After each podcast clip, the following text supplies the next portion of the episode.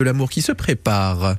Alors parmi les sujets d'actualité les plus préoccupants, bon forcément on en parle ce matin et on en parle depuis euh, des semaines et c'est pas parce qu'il a plu qu'on ne va pas continuer à en parler. Il y a la sécheresse Ouais. et surtout notre consommation d'eau.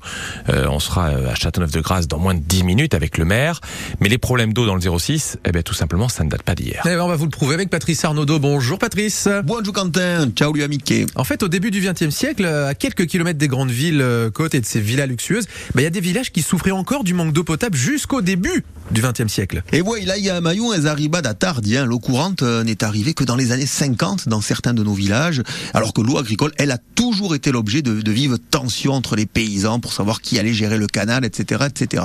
Et l'Irame, mais proche des Grassa, país de la Sete, le pays de la soif, qui era lu país des Cabris, hein, Cabris, un village qui doit beaucoup au maire de l'époque, le docteur Belletrude, qui se battra pour que les habitants de Cabris puissent avoir enfin accès à l'eau potable. La Cabris, qui à l'époque était vraiment euh, une des communes les plus euh, concernées. Et d'ailleurs, pour parer euh, à ce manque d'eau, ben, les habitants de Cabris s'en remettaient tout d'abord à Dieu.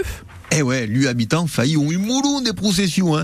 des processions nombreuses auxquelles se joignaient les habitants de Spéracède et de Pays-Ménade, euh, qui parfois, eh bien, étaient contents sur le chemin du retour de d'avoir la joie de voir tomber sur eux des pluies miraculeuses. Mais jusqu'au début du XXe siècle, eh bien, les, habitants se contentent de trois petites sources qui se tarissent peu à peu dans les années 20, et euh, c'est finalement à Dodane euh, et parfois un peu plus tard avec des camions citernes que Cabris doit être ravitaillé en eau.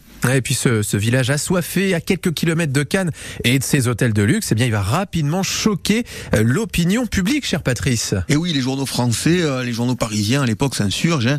Le journal est dès l'époque à Dimwako. Euh, écoutez bien, la disette en eau oblige les habitants de Cabris à recueillir et à consommer des eaux que partout ailleurs on envoie à l'égout.